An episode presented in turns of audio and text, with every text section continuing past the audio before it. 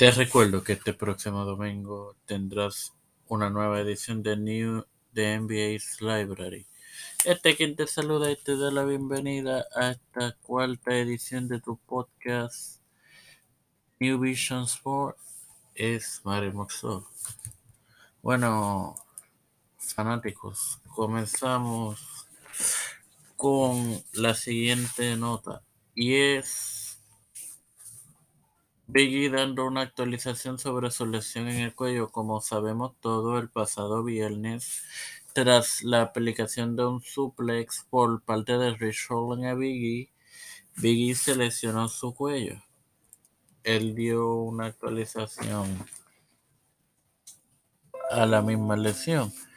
Tengo muy buenas noticias considerando todo lo que ha pasado. El C1 y C6 están fracturados. Sin embargo, sin desplazamiento de columna, lo cual es algo bueno. No tengo ningún daño en la médula espinal, no tengo daños en los ligamentos, ni necesito cirugía.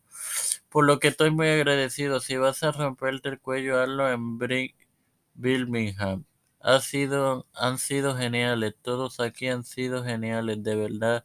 Significó mucho para mí que así muchos de ustedes han sido tan amables y se acercaron o se detuvieron para verme. Siento que sueno como un disco rayado, pero estoy muy agradecido y voy a estar bien. Es una bendición. Esto fue una publicación del ex campeón en parejas e intercontinental de la W, ex campeón intercontinental y ex campeón de la WWE Biggie en su cuenta de de,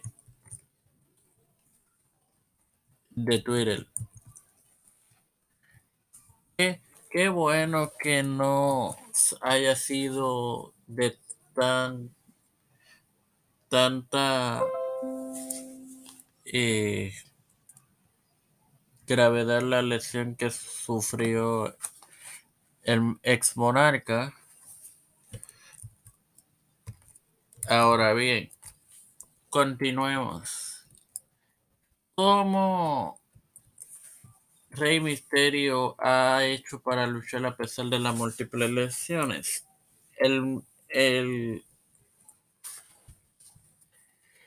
El californiano expuso en una entrevista para el portal Web Complex que él se ha estado sometiendo a tratamientos de células madre desde el año 2012 y hace tres años, en 2019, se, hizo un tratamiento muy grande en todo su cuerpo de las de células madre y esa ha sido su fuente de juventud y lo que causa la longevidad de Misterio en la WWE y en la lucha libre en general.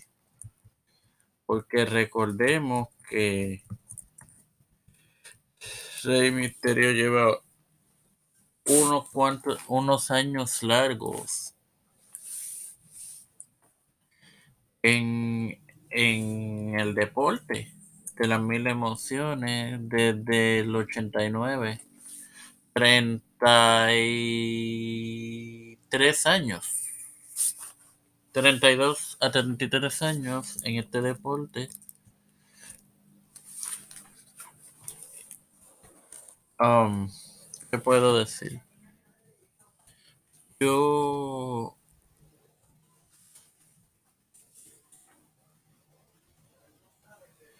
también nos levantamos o, o más bien en la noche ayer nos enteramos de que el legendario miembro del Salón de la Fama de WWE Miembro original de New World Order, ex campeón intercontinental, ex campeón de WWE. ex múltiples veces campeón Impact, WWE y otras empresas, el WCW en la que he estado, Scott Hall se encuentra eh,